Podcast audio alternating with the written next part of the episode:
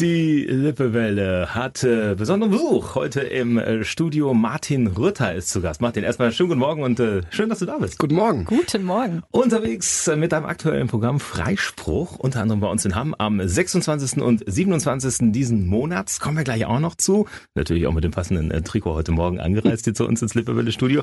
Wir haben gerade schon im Vorfeld so ein bisschen geplauscht und äh, festgestellt, Hamm hat eine extrem hohe Hundedichte. 11.700 gemeldete Hunde. Seit 2010 Anstieg Anstieg um 25 Prozent. Ähm, du hast ja viele Zahlen im, im Kopf, was das angeht. Ist Hamm damit äh, weit vorne im Ranking? Also Hamm scheint ziemlich weit vorne zu sein. Das spricht ja für die Menschen hier in der Region. So. Ich habe ja eh vor vielen Jahren mal in Hamm Show gehabt und es war, äh, ich glaube, Altweiber. Und da haben wir so als Crew gedacht, naja gut, Altweiber in Hamm, was soll denn schon hier passieren? Und dann sind wir mit der Kolonne im Pirates gelandet. Oh. Das war eine totale Katastrophe. Also, äh, Und da versagt. boah, aber so richtig versagt.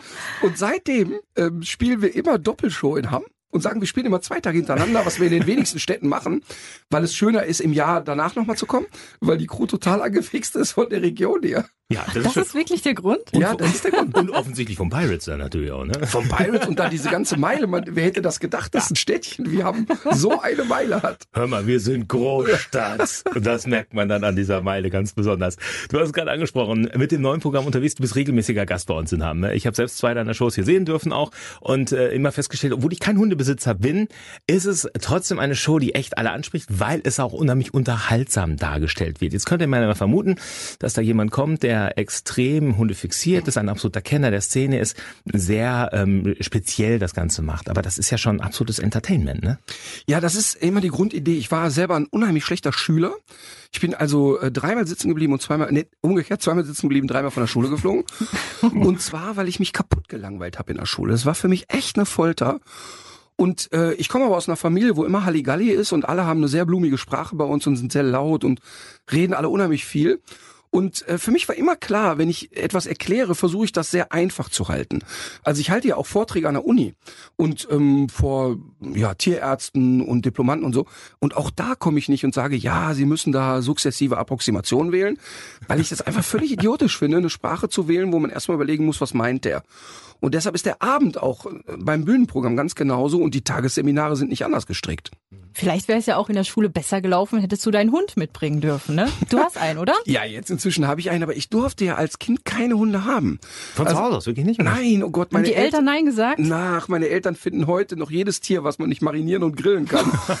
Völlig sinnlos. Also, die kann das überhaupt nicht verstehen. 0,0, auch heute noch nicht. Oh wie, Gott. Kamst denn, wie kamst du denn dazu, dass du trotzdem dich dann äh, irgendwie für den Hund entschieden hast?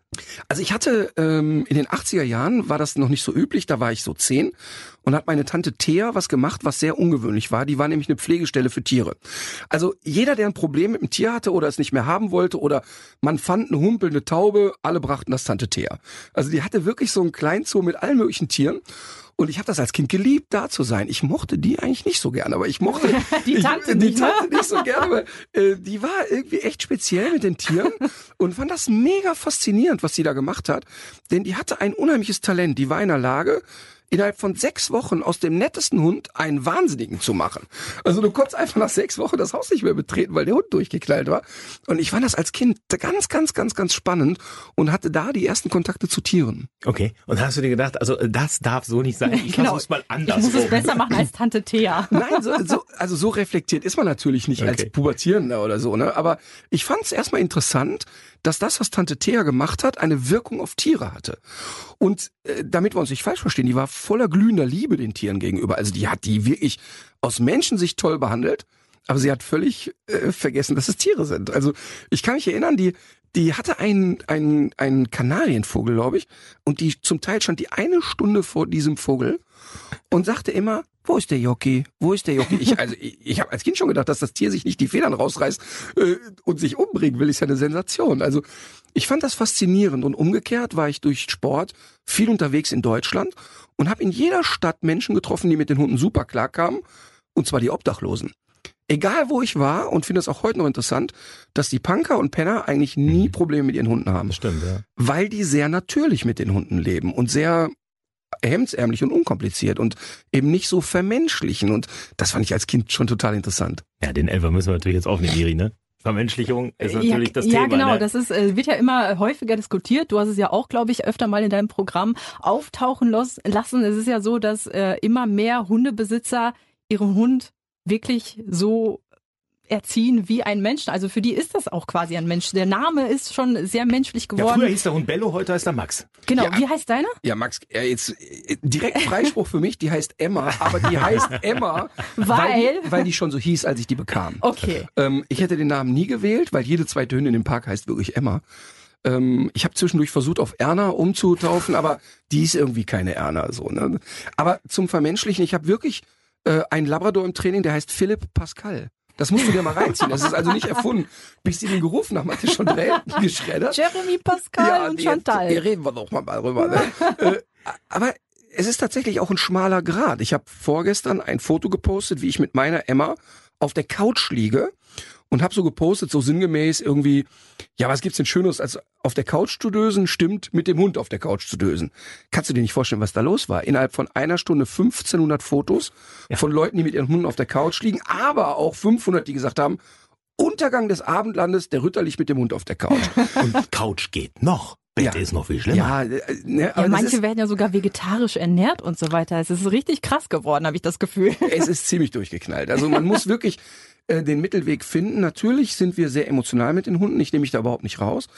Denn das Spannende ist, der Hund ist das einzige Tier, was in der Lage ist, einen Artfremden als vollwertigen Sozialpartner zu sehen. Das heißt, der Hund weiß die ganze Zeit, du bist kein Hund, aber er kann dich genauso wichtig finden wie ein Hund und das können andere Tiere nicht. Und dadurch entsteht eine unglaublich enge soziale Bindung von Hundeseite aus und ein unglaubliches Feedback auch. Und dann ist es natürlich sehr schwer auch zu sagen, ich halte eine Distanz ein.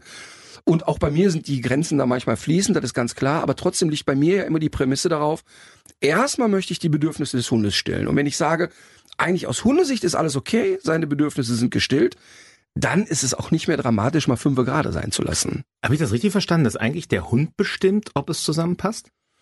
Nee, das meine ich nicht. Ich meine nur damit, dass der Hund überhaupt in der Lage ist, sich okay. emotional so darauf einzulassen.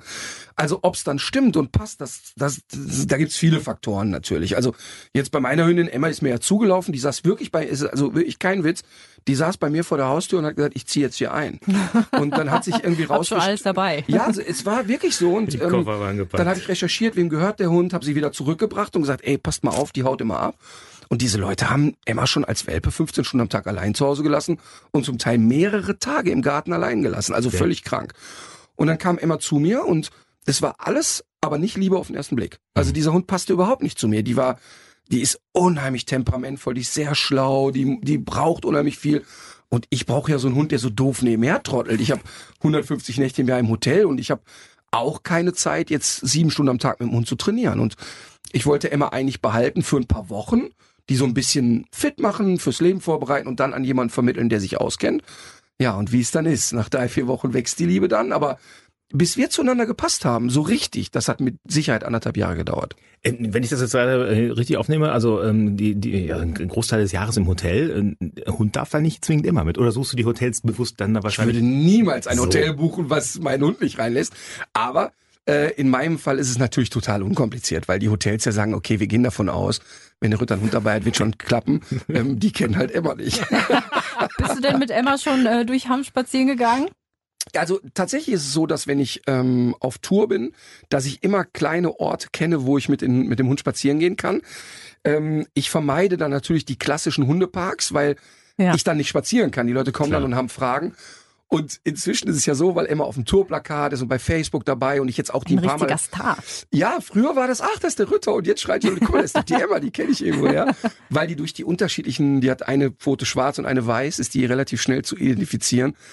Ähm, und deshalb suche ich mir immer ein Eckchen, wo ich mal in Ruhe spazieren kann.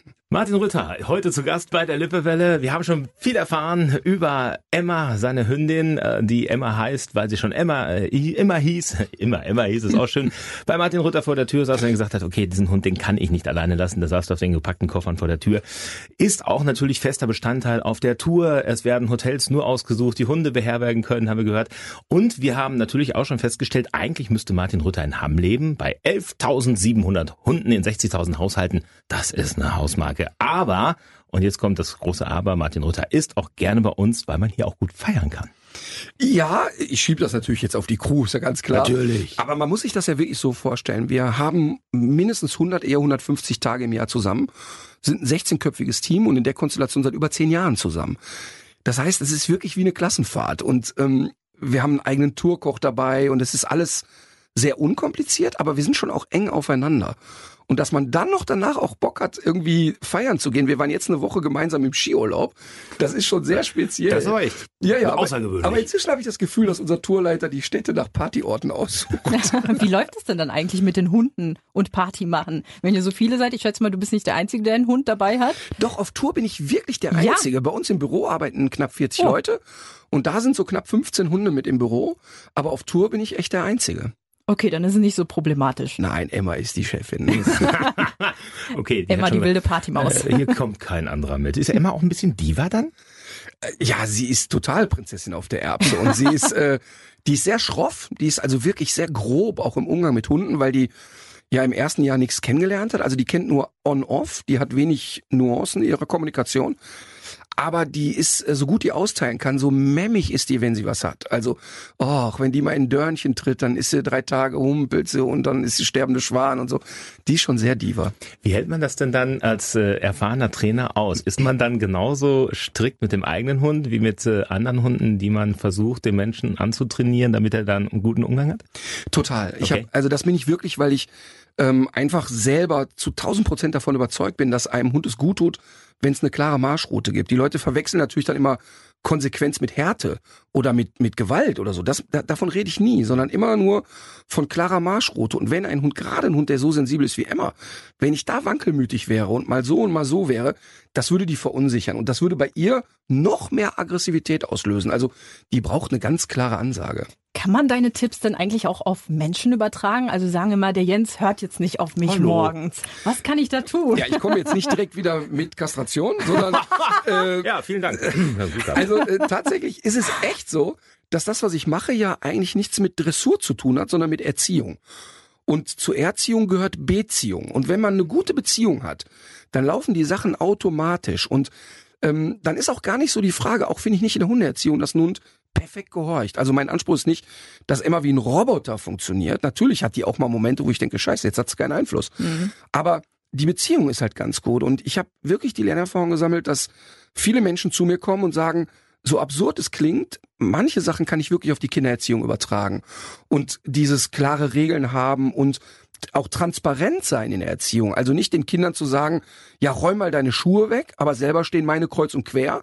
Ähm, die, die Grundidee ist ja immer in einer Beziehung Sachen vorzuleben und wenn ich etwas erwarte, muss ich das erstmal einbringen können. Und das ist oft die Diskrepanz im Hundetraining, dass die Leute erwarten, der Hund soll funktionieren, wenn es drauf ankommt. Aber wenn es nicht drauf ankommt, sind sie nicht konsequent. Und das ist nicht logisch für einen Hund. Mhm. Jetzt ist es ja so, ähm, wenn man dich auch im Fernsehen sieht, wenn du unterwegs bist, ähm, ich glaube, das ist auch der, der Fehler oder der, der häufigste Fehler, der vorkommt, dass Menschen nicht konsequent genug sind. Ne? Also das erlebe ich zumindest immer wieder, wenn ich das sehe, oder? Ist schon so, ne? Nicht konsequent und sehr häufig ist es so, dass die Hunde nicht ausgelastet sind. Mhm. Das, also die Leute gehen alle tapfer mit den Hunden spazieren und auch meistens ausreichend spazieren aber die verwechseln Bewegung mit Beschäftigung. Ich habe mal Sport studiert, auch wenn man es nicht mehr sieht. Alles gut. Und äh, das ist wirklich so, dass wenn du jetzt, wenn wir jetzt zwei Stunden Tennis spielen gehen, haben wir so ein, so, eine, so ein wohliges Erschöpftsein, aber man erholt sich sehr schnell davon. Wenn wir aber jetzt Chinesisch Vokabeln lernen, ähm, dann kann es unter Umständen viel belastender und fordernder sein. Und beim Hund muss ich wirklich das Gemisch aus Tennis und China machen. Also ich muss wirklich gucken, dass er nicht nur körperlich, sondern auch geistig beschäftigt wird. Und das wird total unterschätzt von den Leuten. Mhm.